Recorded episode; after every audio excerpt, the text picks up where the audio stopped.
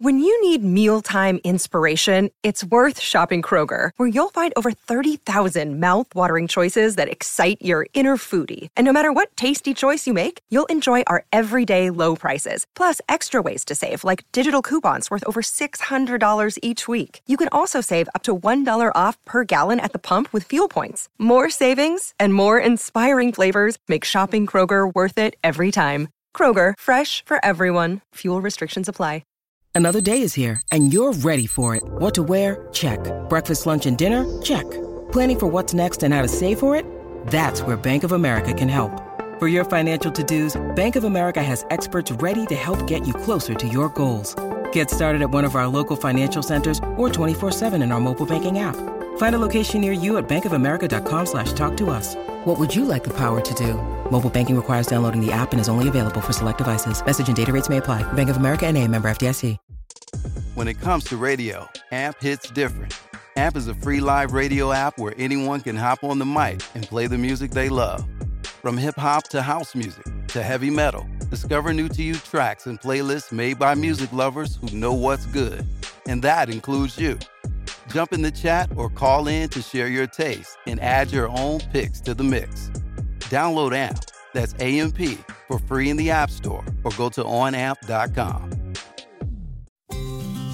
Enjoy quality homemade meals without the hassle. With Shef, you can choose from thousands of authentic dishes prepared with care by the best local cooks in your community, all made with fresh ingredients and delivered right to your door. It's like your own personal chef with an unbeatable variety. Explore cuisines from over 90 different countries from Mexico to Thailand and more at shef.com. That's Shef with an S.com.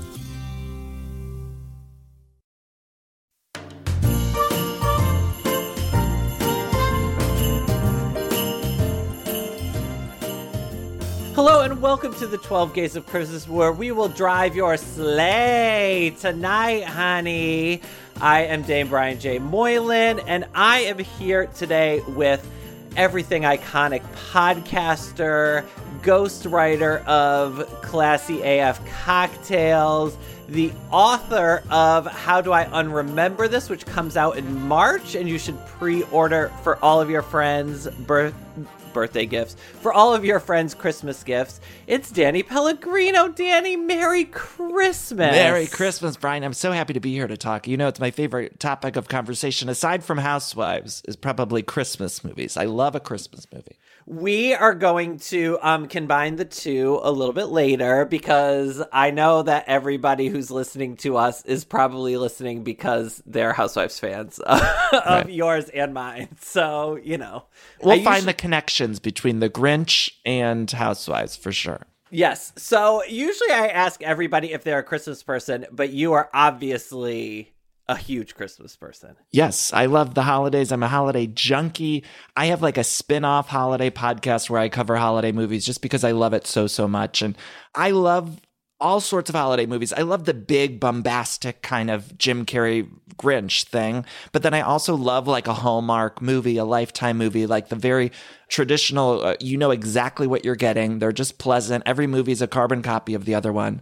So I, I like them all. But uh, I, yeah, I'm a holiday junkie. But that said, do you have a favorite Hallmark movie? Because I know what mine is. Oh, uh, I really liked one recently called Mingle All the Way. I thought it was like a, a sort of a take on this Tinder app, but it was like a new Christmassy dating app. I really like that one. I always say like Lacey Chabert, Danica McKellar from the Wonder Years, and Candace Cameron Bure. Yes. They always get like the best scripts on Hallmark because they're the most famous Yes. within that genre. So I think like their movies tend to be the best within those bunches. But I'm also very, it's very important to me to have like a really hot male lead. Yes. And so I like when they throw like a, a Trevor Donovan in there or like someone who's just like really, really hot to look at. Um, I think that's super important. Luke McFarlane. Luke McFarlane, he did one where he was like a hot hockey player last season. I forget the name of it, but that was great. So yeah, Luke and Luke McFarlane's doing the Billy Eichner movie, which I'm super excited about because he's like so hot. And yeah, I'm I, I I wish they would let him do a gay Hallmark movie, but they've only had one, and it was like only sort of gay. isn't he in the single all the way, the Michael Urie gay Netflix Christmas movie? Yes, he's in the Netflix one, which I think he had to jump ship from Hallmark because Hallmark was casting him as a straight male lead, which that's a great thing too. But I'm happy that now he's going Right. to be able to be a, a gay male holiday lead because, yeah, he's very hot. My favorite Hallmark movie is called North Pole. I'm sure you've seen it. The female lead is Tiffani Amber Thiessen, if she still has three names. And it's If. like about some weird girl elf who goes to a small town and needs to convince them to throw a Christmas party. And Tiffani Amber Thiessen's like a reporter and she falls in love with her kid's teacher who's played by not Josh Charles. He was on, he was like the hot guy on Cougar Town. Um, Oh, yeah, yeah. Um, who was. By the way, he was Yeah. also the male lead in the Kristin Chenoweth holiday movie, which I think was Lifetime, not Hallmark, but it was the 12 Dates of Christmas, where it's about a hot male calendar. And that's a great one, too.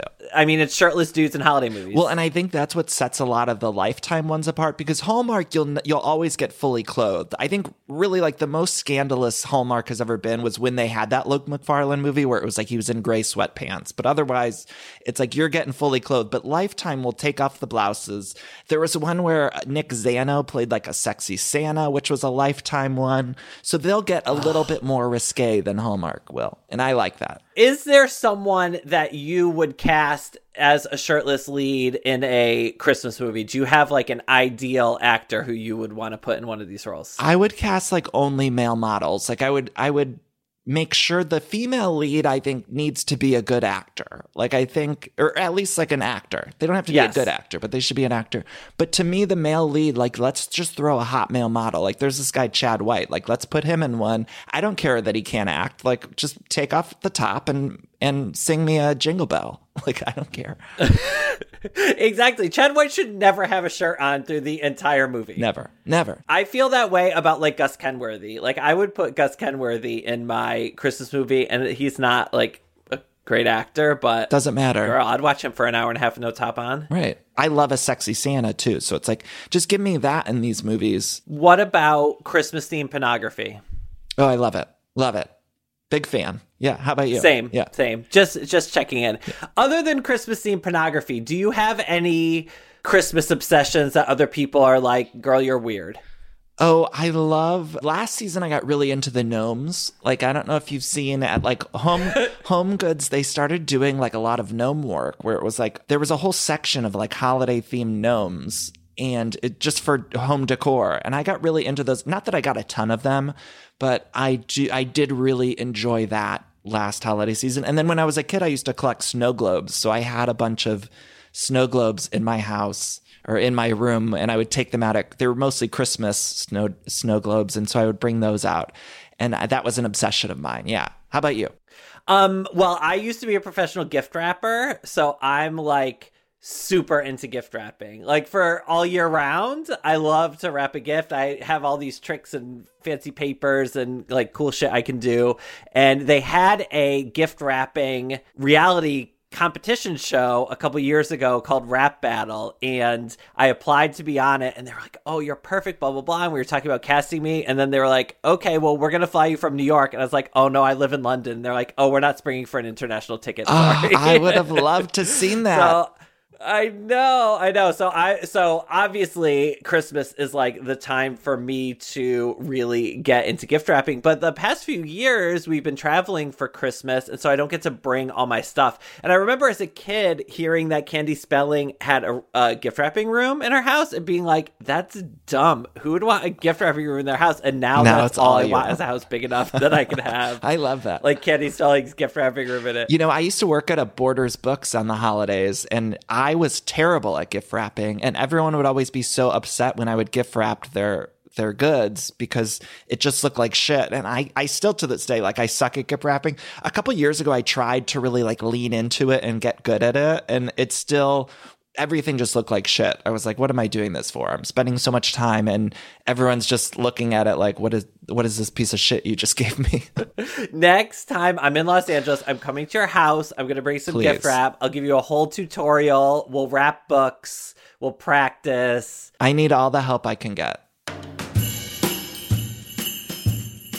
So, we are here today to talk about one of your favorite Christmas movies, and that is How the Grinch Stole Christmas, the Jim Carrey ah, version. I love it. I love it. It's so absurd. One of the most absurd things that's ever been put onto film. and I know that it was like a big hit and and I am happy that it was a big hit and it was so much money was thrown into it, but there's so much absurdity not only within the film. I mean, I could talk about like the baby version of the Grinch or the young version of the Grinch for hours because it's one of the most crazy things because obviously they had to stretch this small children's book into a feature film, which is not a normal way to write a movie. But then also I love the lore of the Grinch and the and the filming and the behind the scenes of it all because it was like Jim Carrey was coming off of Man on the Moon where he was like terrorizing people on set and allegedly it sort of was also happening here on the Grinch. And so I love all of that kind of stuff too because it's insane that here he was filming this kid's Christmas movie and apparently nuts. Do you remember the first time you saw it? Because I saw it, the only time I saw it before rewatching it to talk to you about it was I saw it when it came out and I went to this theater in Washington D.C. It called the Uptown Theater, and it's like a big, huge, old movie theater with a giant screen, only one screen. It has a balcony, and it's just an amazing theater. And so I went there with a friend of mine um, who since passed away, but whatever. Uh, we got there. At least your like, friend. There's no heat in the theater. At least your friend got to see this masterpiece before. Uh, Exa- right. Exa- so you know, sh- sh- her life was Silver fulfilled. lining. But so we got to the theater, and they're like, "There's no heat in the theater." So we're just like sitting in this theater in Washington in the wintertime in like our winter coats, freezing cold. We were the only two people in the theater oh watching The Grinch. It was kind of an insane experience. I, you know, I imagine that's what the cast felt like when they had to sit in hair and makeup for 45 hours to just film. You know, like I always think of the extras and they had to put all that shit on their face and like get in these big costumes. And it's like they'll be in the background, like far in the background, and they had to do all of that. Like that's crazy to me. So, a little bit of info on the Jim Carrey version of The Grinch for listeners at home. It's obviously based on the 1957 book by Dr. Seuss, uh, and this is his first book to ever be made into a feature film. Um, it was directed in 2000 by Ron Howard with a script by Jeffrey Price and Peter S. Seaman. Yes, that's his real name. So the reason why this is the first book made into a movie is because Dr. Seuss never wanted to sell the film rights, and so then after he died in 1991, his widow decided to cash in, and she said, "I'll sell you the rights for The Grinch. It'll cost you five million dollars, four percent of the profits." 50% of merchandise tie-ins and 70% of any affiliated book sales. She also Good for her. she had all these people coming courting her to get them to sell the rights and she also wanted script approval and she wanted cast approval and she wanted somebody like Jack Nicholson, Robin Williams, or Dustin Hoffman to star as the the budget of the movie was $123 million and it made $345 million worldwide. So the widow made an additional $14 million on top of the $5 million for the rights she sold the film. This was, along with Home Alone, the highest grossing Christmas movie of all time until it was beat in 2018 by the animated version of The Grinch Who Sold Christmas, the like new, bigger, longer, and uncut version, I guess. It currently has a Rotten Tomato score of 49% and did win an Oscar for Best Makeup. Okay. I mean, I, I, first of all, I love all of that. I love that the widow was cashing in and she deserves the money. And I can only imagine what she like total made off of the Grinch because you're right. There was just the animated version, which she had to have made a, a pretty penny on. And then Yeah. it must have sold so many more books. Every time this is like re put into the universe, it just sells more and more books. And so, I mean, good for her. I think. I also do think it deserved the makeup thing, but I actually think like all the people who had to put on that fucking makeup deserved an Academy Award because it seems like a nightmare. Absolutely. And what do you think of the final effect of the makeup? Uh, you know, I remember Jim Carrey was on the Rosie O'Donnell show, and he had worn the um the hand. It was like they they came out with gloves that were like the fingers and everything like that. yeah So I I always kind of feel like the makeup and the costuming and sort of the prosthetics and everything are combined in my head. Uh, but I think they're good. I think he looks good. My, I have more of a problem with his voice. Like, I don't love the voice that he did. And I forget what he said he based it on, Jim Carrey. But to me, it's just like a little bit, uh, it's weird. Am I just eating because I'm bored? He made such a strong choice, but it was the wrong choice. That's how I feel now. People are listening, probably disagreeing, but it was like it reminded me of when I heard Tom Hardy as Bane, where it was like a very strong Yes. vocal choice, and everyone applauded it. But I kind of saw it like, what are we doing here? Like, what's what is that voice? So while I was reading in preparation for this, doing some research, like you said, Jim Carrey was kind of a dick on set, and apparently it took him like eight hours or something ridiculous to get into the makeup. And I was surprised that there was so much makeup and you could still see his face moving. Like that, I thought was, you know, good makeup. But supposedly he got so mad about the makeup, he was like kicking holes in the wall of the trailer and like terrorizing the makeup artist. And finally, Ron Howard, the director, had to come and be like, um, Jim, you need to take it easy because this person is about to quit and we need them. So you need to stop being such an asshole. And look, I know he made millions and millions of dollars for this role, but still, I couldn't even imagine the mental, emotional torture of sitting in a chair for eight hours. And I would get claustrophobic just in that whole setup. And, but I know he made millions of dollars, and it's no excuse for him to be a fucking dick to the makeup people. But it seems like it'd be hard. So, would you give us a rundown of the plot of the Jim Carrey version of The Grinch Who Stole Christmas? Yeah, I think um, you know the the movie is obviously stretched out, like we said, because that book is so small. But we open with this town. We get to know Whoville. There's people like Molly Shannon, Christine Baranski in the world of Whoville. So they pad out the feature by using this like whole idea of like decorating the town and who's who's more Christmassy. And then we learn more about the Grinch's backstory. So there's this whole little detour where we spend a lot of time with the Grinch as a child and get to know how the, the child was raised. And and that to me is the craziest part of it all. A hundred Okay. billion percent. We were having our annual holiday get together.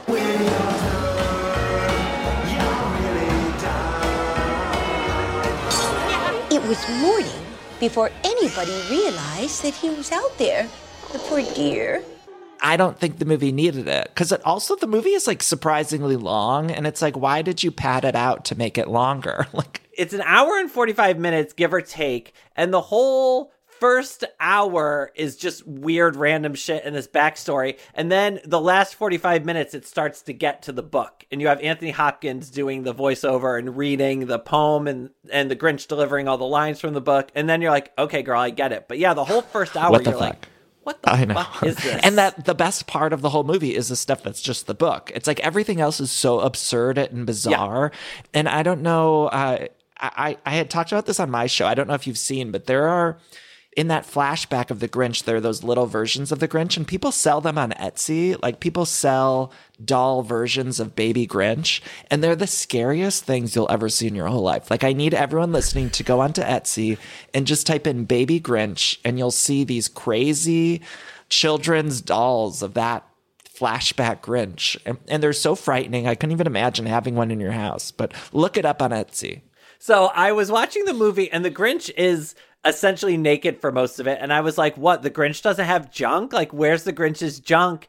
I, you know, how do the Who's and the Grinches reproduce? And then we find out in the backstory they actually don't. Like the babies are in little baskets and they fall from the sky, and that's how they get babies. And the Grinch was stuck like in a tree and he was supposed to go to this house with these two maybe or maybe not lesbians i don't know he had two mommies and the mommies were having a key party and so they left him The out key party. night, and that's why the Grinch hates key- Christmas because they were having a Christmas key party. party. You see them put all their keys into I a know. bowl.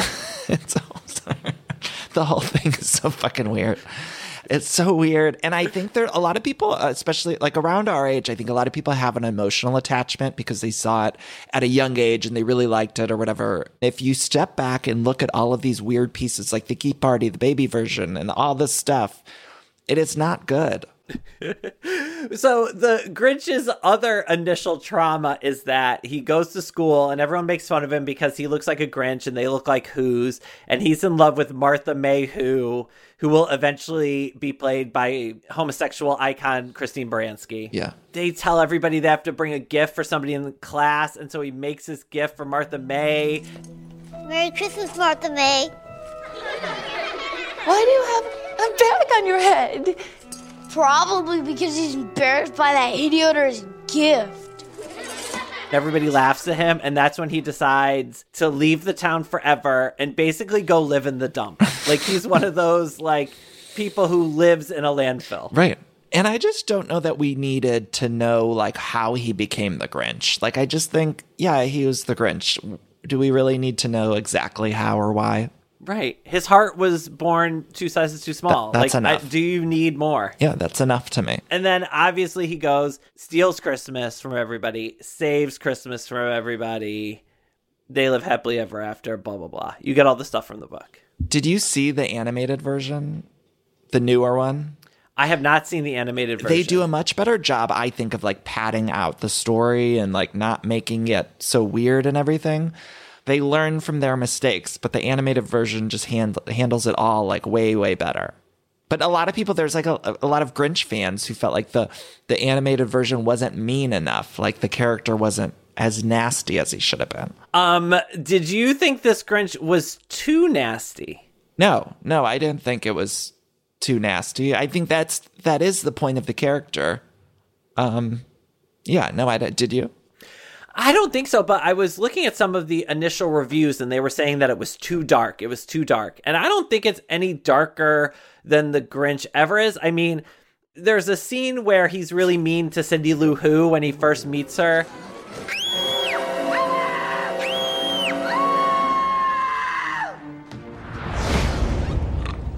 You're the, the, the, the, The Grinch! but then she falls into some machine and she's gonna die and he saves her. And so you know it's like he's never like homicidal or horrible. He just kind of wants to screw shit up. But he they invite him to the town to receive this award and he finally thinks that they're gonna recognize him. And then they end up making fun of him. It's kind of like a carrie pig's blood moment and he does end up like setting the christmas tree on fire and blowing the town up which seemed a little like collateral damage. You know that uh, that scene you talked about with Cindy Lou Who. I think it's the the mailroom scene, right, where they're getting mail. Yes. The other thing I want to mention is so it's shot so weirdly, and I know it's Ron Howard who's a brilliant director and everything, but the way that the camera angles are and everything, where they're they're sort of dia- they're just in a weird framing and i always found that to be really strange about this movie too. And i don't know if it was like by design because the sets were so weird or he wanted to pick up certain things but sometimes it's like oh the camera's like on the floor shooting diagonally up. It just is weird to me Yeah, it's very, it seems very of its time somehow. Like it feels very early 2000s, like all these kids are about to drop Molly and go to a rave. like it seems like they could also be the cast of Go. like Matthew Lillard's going to peel off his, his makeup and just be like, hey, it's the Scooby Doo movie, kids. Santa, What? don't forget the Grinch. I know he's mean and hairy and smelly. His hands might be cold and clammy. But I think he's actually kind of sweet.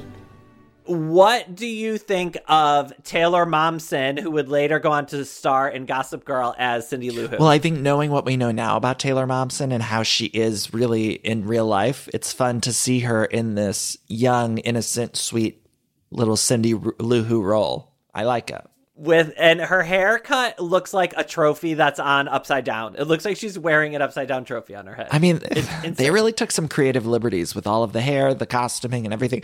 And even the song, I think we should spend at least like 45 minutes talking about this song on uh, the soundtrack with Faith Hill because her hair in that music video where it's crimped to me is like such Yes. a, a part of its time. And that music video is shot the same way with like the diagonal framing and everything.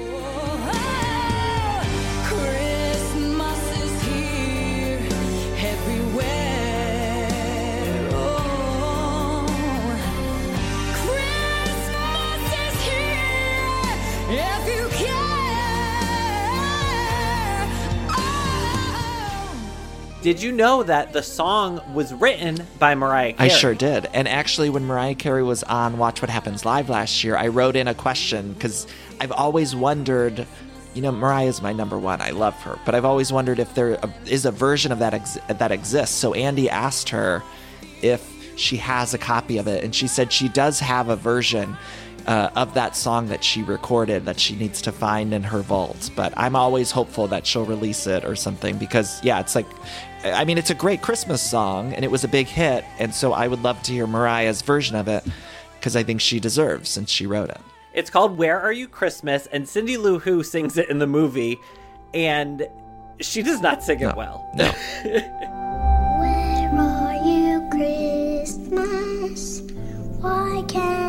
can't I find you? Why have you gone away? It's like obviously a 10 year old singing a song, but couldn't you have gotten Lea Michele or like somebody to. And by the way, that whole thing. You know, we've heard Britney Spears sing when she was 10, she sounded way better than that whole thing also is more padding because I feel like that song is just extended just for more minutes in the movie. Like, I don't think they needed that song. My favorite part of the Grinch has always been the Fahoo Fores Dahoo Dores song. So I'm glad that everyone got a chance to sing that, even though there are these two really creepy Who's that are only like a foot tall. Oh my God. and so they're all in a circle, and then there's these two like miniature Who's, and I'm like, what is going on with the physics of this place that you just have two random tiny Who's? you know, my favorite my favorite musical moment is, of course, "You're a Mean One, Mr. Grinch." Yes, You're a mean one, Mr. Grinch. You really are a heel. You're as cuddly as a cactus and as charming as an eel, Mr. Grinch. You're a bad banana with a greasy black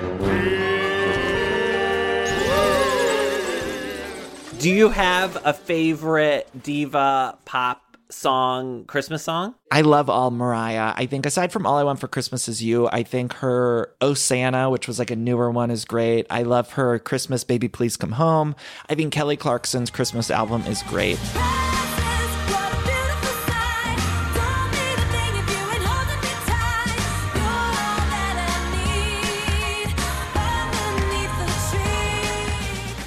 My favorite is the Karen Carpenter Merry Christmas Darling. That's my mom's like all-time favorite. My mom is like obsessed with that Carpenter's Christmas album. wish you Merry Christmas.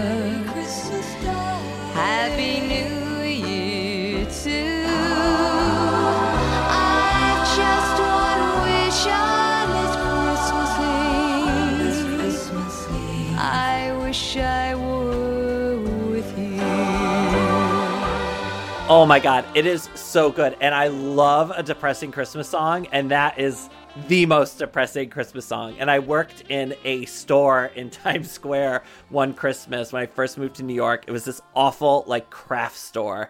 And the only good song on their Christmas CD that was on constant rotation was the Karen Carpenter. And I would just, like, stop it over I was doing and, like, sing along.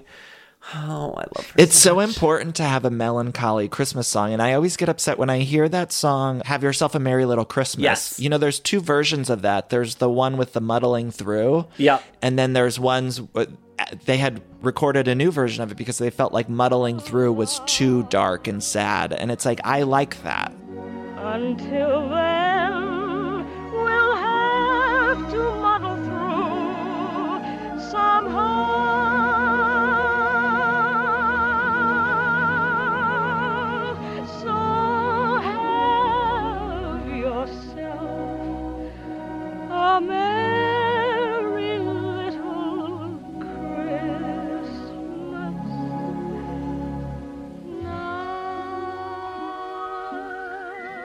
And I get mad when they don't the pop girls don't do the muddling through. It, it pisses me off. I completely agree. You need to muddle through. And it, the muddling through is the original superior Judy Garland version, and they re recorded right. it with the inferior Frank Sinatra version, which I think really says a lot about American culture in general. If we yeah, and Judy's version of it is so stunning and haunting and and sad and dark and yeah, it's like oh man, they just they ruined the song by running it through that filter of like, oh, this is too dark.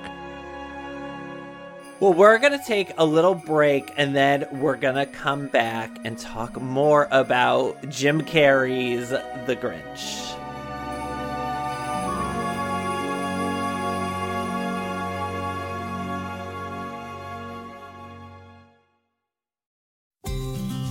Enjoy quality homemade meals without the hassle. With Shef, you can choose from thousands of authentic dishes prepared with care by the best local cooks in your community, all made with fresh ingredients and delivered right to your door. It's like your own personal chef with an unbeatable variety. Explore cuisines from over 90 different countries from Mexico to Thailand and more at shef.com. That's Shef with an S.com. What exactly are microplastics? They're small, man made. They're less than 5 millimeters long and they're around you every day. Microplastics are toxic. They cunningly seep into water, the air, and the things we eat. By contaminating our food chain, they make their way to you through vegetables at the supermarket, and yes, through fruit too. They're literally everywhere. That's the problem at hand. Every cigarette butt you see on the ground contains 15,000 strands. Learn more at undo.org.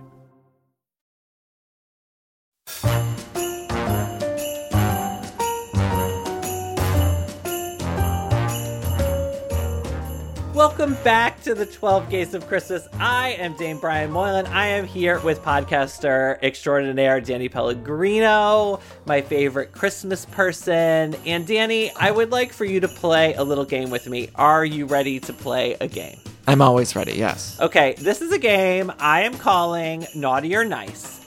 And we are going to go through a list of some real housewives. And you tell me if they're on the naughty list this year or if they're on the nice list this year. Okay, let's go. The first one headline making housewife, Jen Shah.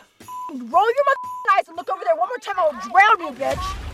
Oh, she's on the naughty list for sure. For sure. Yeah. I mean, and also, yeah, she's maybe, yeah, she's in jail. Naughty list. yeah, we'll see. She might even be in jail by the time this is released. TBD. Her castmate, Heather Gay. Oh, nice list. I love Heather Gay. I love Heather Gay too. And I feel like Heather Gay would give you good Christmas at her house. Like 100%. Yeah. And she's a home goods junkie too. So I know she would have like a good a good display of decoration. She would have more than one gnome, more than one holiday gnome. For sure. For sure. Candiace Dillard. This filthy milkmaid. Naughty list for sure. Candiace, you know, I, I started to warm up to her earlier in the season of Potomac, but you know, she loses me sometimes. She's got, and I love her. I love what she brings to the show, but she's got this, she's got a, a very harsh way of saying things. So I can't necessarily put her on the nice list. I agree. And the next one, I think a lot of people might disagree about, and it is Karen Huger. Oh, she's always on my nice list. I love her. She's on my nice list too, but she drives me crazy.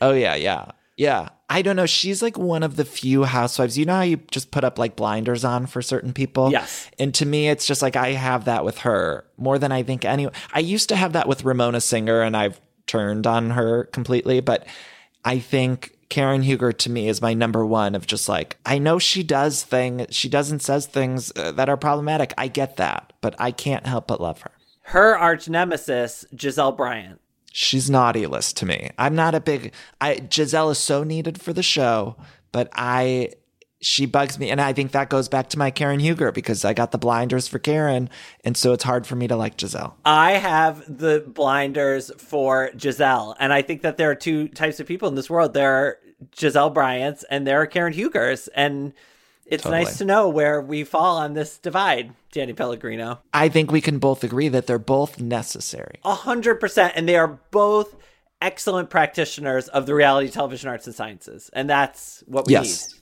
What about Real Housewives icon Nene Leakes? Close your legs to married men. Wow, Nene. Oh, I'd say let I would put her on the nice list. You know, I miss her on the show. I think the I, I think the show misses her. I got t- I, I didn't love Nene towards the end of her run, only because I feel like we saw how good she can be as a housewife, and I think she was tr- sort of checked out at the end. I don't think she w- her heart was really in it even. And so, uh, but uh, enough time has passed where I'm like, oh man, I miss her, and I just would like to see her somewhere. Absolutely. And I feel like with her husband Greg dying, she's been going through a lot. So, Nene, you can be on the nice list. Even though I was with you, I was like, fire Nene, But now I'm. I've come to peace with it. Sometimes we need a little time away from these people, and then we learn, oh yeah, I, I loved them. Uh, you mentioned Ramona Singer. She's on the naughty list, I assume. Oh yeah, yeah, yeah. I used to just she used to be my favorite housewife, and then somewhere along the way, it just became too much. I always knew she was like good, bad, or or bad, good. I- Um, I like I always just thought she was a great housewife, Yes. and then now I'm just sort of tired of it all. I don't know. Do you have a new favorite? Yeah, Karen Karen Huger, she's my new favorite. Yeah. My favorite is Sonja Morgan. Would you put her on the naughty list or the nice list? No, this is controversial, and I know people get mad at me. I'm tired of Sonja Morgan shtick, and as much as I love her, and I think she's great, as you say, a wonderful floozy, I think it's just I'm tired of seeing the same thing over and over. And I actually do feel like it's not good for her, and we're all just sort of watching her be such a mess. And I want her to get to be normal. And I think so much of it is probably an act for the show. I get that, but it's just like, oh, I'm tired of seeing her that drunk and everything. And uh, by the way, if she goes anywhere, I'll I'll tell you, I'll miss her. I will totally change my tune if she does go. She's my absolute favorite, and I wrote in my recaps this year that, you know, I don't mind seeing her wasted all the time, but it used to seem like she'd get wasted and have fun. And it doesn't seem like she's having fun anymore. And she like emailed me and was like, I can't believe you wrote that. And I was like, Well, Sonja, are you having fun anymore? And then she didn't respond. But um Yeah. How often does a housewife message you about something like that? Very rarely. The I got an open letter from Ebony K. Williams about Oh, right. about my recaps this year. I heard from Sonja because we're like friendly, I guess. I would see her out and we follow each other on social media. And then the only other time I heard from somebody was Lisa Vanderpump got mad at me for accusing her of lying about her age. What did she she wrote you about it? She twittered. Or did you hear through the grapevine? Oh, interesting. Do you ever hear from anybody? I not directly, but sometimes I'll like try to get someone on the show or something, and it's like clear they don't want to do it because they don't like anything I say. But I, yeah, the Beverly Hills, not the wives, but like I feel like I don't know if it's the PR people or the wives, but one of them doesn't like me. Like someone along, someone on that side of things does not like me. I, I, I start to worry, and maybe I get a little crazy in my head, but I think like they all got together and decided like we're not doing Danny's show. And I just had Kyle on, but it was because she was on the Halloween movie, and so the the Halloween people reached out to me. But I feel like there's a something with the Beverly Hills don't like me, and maybe I'm making that up in my head, but that's how I feel. Is Kyle on the naughty list or the nice list? she uh, she's on the nice list to me, but I know people hate Kyle. But I and I and I sort of like her, and I get that. I know that that's controversial. I used to hate Kyle, but I've come around and I feel like Kyle is one of the few housewives I would actually be friends with. Yeah, I actually think Kyle's more. She's messy on the show, and I think she does self-produce, and people get mad at that a lot. And she doesn't just self produce, she's producing the whole damn thing. she is. And it's like i think that's when i when i started to realize that i think that's when i came around to her because i didn't like her either for the longest time. And then now i think i see the way she pushed sutton which i get like i'm on team i know you're more team erica. I'm team sutton on it but i liked that kyle was was trying to make something happen because without that without kyle trying to make something happen i feel like we would all just been staring at each other and so i appreciated that of kyle But it's also interesting to see Kathy Hilton doing the same kind of producing that Kyle does. And so I don't know if it's Kathy, Kyle taught Kathy what to do, or there's just something in those Richards genes that makes them like that. I don't know. Because Kim never did it. Yeah, Kim never did it. I, I think though that show is really I, I was just saying on my show, like the Richards family will be here long after all the other housewives have gone. Like I think Yeah. the Richards Lisa Rinna will be off the show, Erika will be off the show, any of them, Dorit, they'll all be off the show, but we'll still be having the Richards family drama. And I think that's what the show is at its core. Even though this past season was all uh, Erika Jayne stuff, it's like I, I think long after all these other people are gone, we're going to be seeing Kath, Kim, and Kyle on there with some other women around them. So, do you think we should bring Kim back?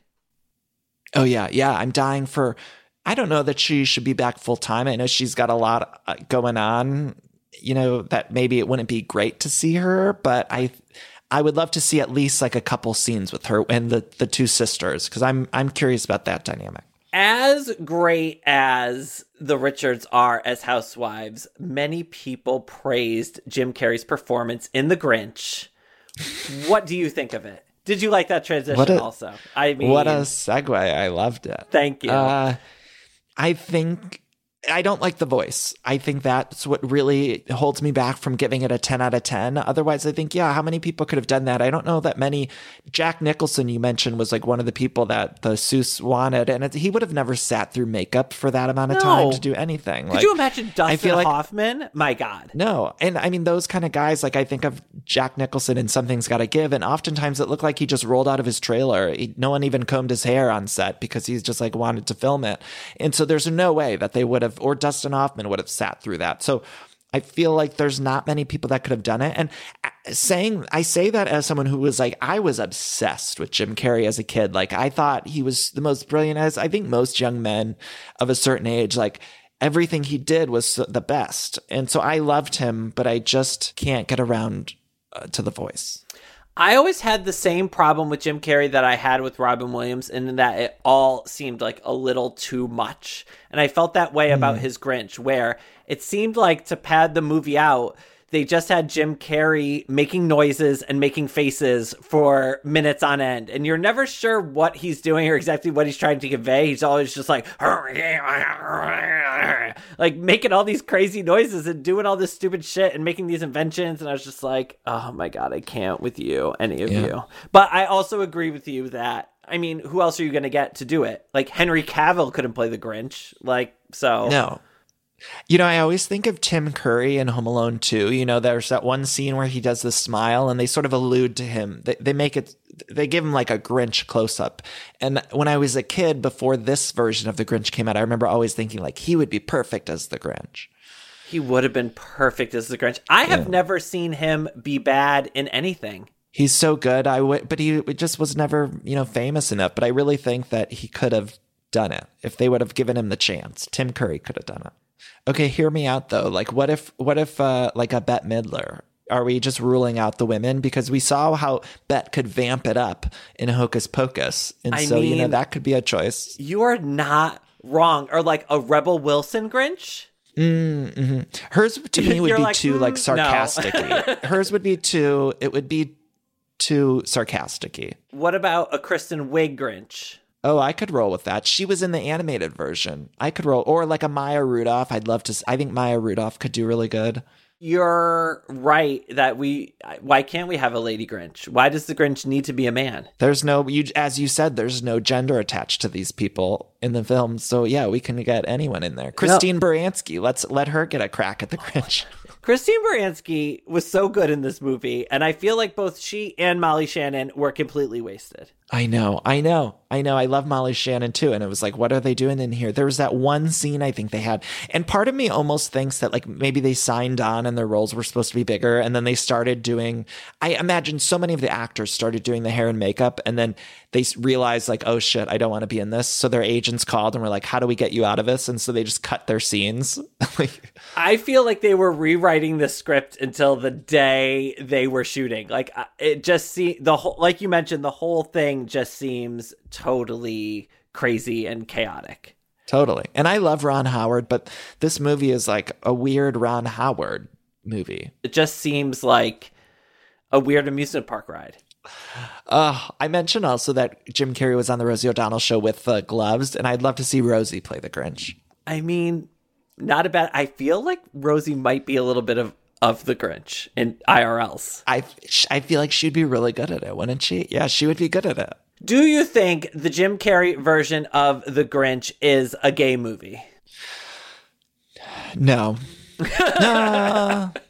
I don't know. I might. I mean, I think the Molly Shannon, Christine Baranski of it all does push it over the edge, as well as the Faith Hill ballad that they play. Yeah. So maybe a little bit. I I think they definitely threw those things in for the gays. Yeah, they said this one's for the gays. Do you think the Grinch's mothers are lesbians? Yes.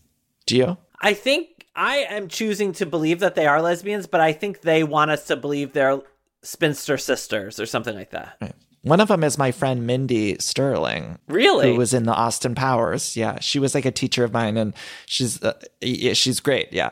Danny Pellegrino, thank you so much for coming here to do your favorite thing, which is talk about Christmas movies. Where can Thank the people you. find you? uh, at Danny Pellegrino on Twitter and Instagram and pre-order the book. There's like a couple Christmas stories in my book, a couple really fun Christmas stories. So it's the book is called How Do I Unremember This?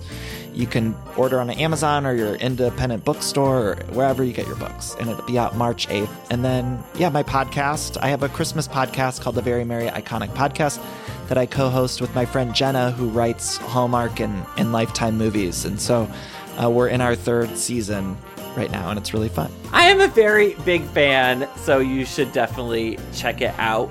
I just want to give a quick thank you to everyone who has subscribed, rated, and reviewed 12 Gays of Christmas, of which Danny Pellegrino is one.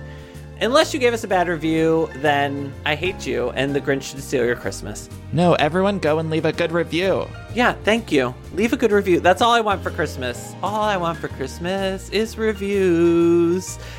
Uh, be sure to come back and check out other podcasts from The Dip, including Hot Off the Mess with Samantha Bush, Morgan's Pop Talks, Exposed, colon, Dragged Out, and so many more. Visit thedip.com where you can get more pop culture commentary and analysis. That's The Dip with two P's. The second P is for prosthetics.com and follow them on Instagram at The Dip. Of course, you can find me at Brian J. Moylan, wherever books are sold, and I'll see you next week. Uh, you guys smell.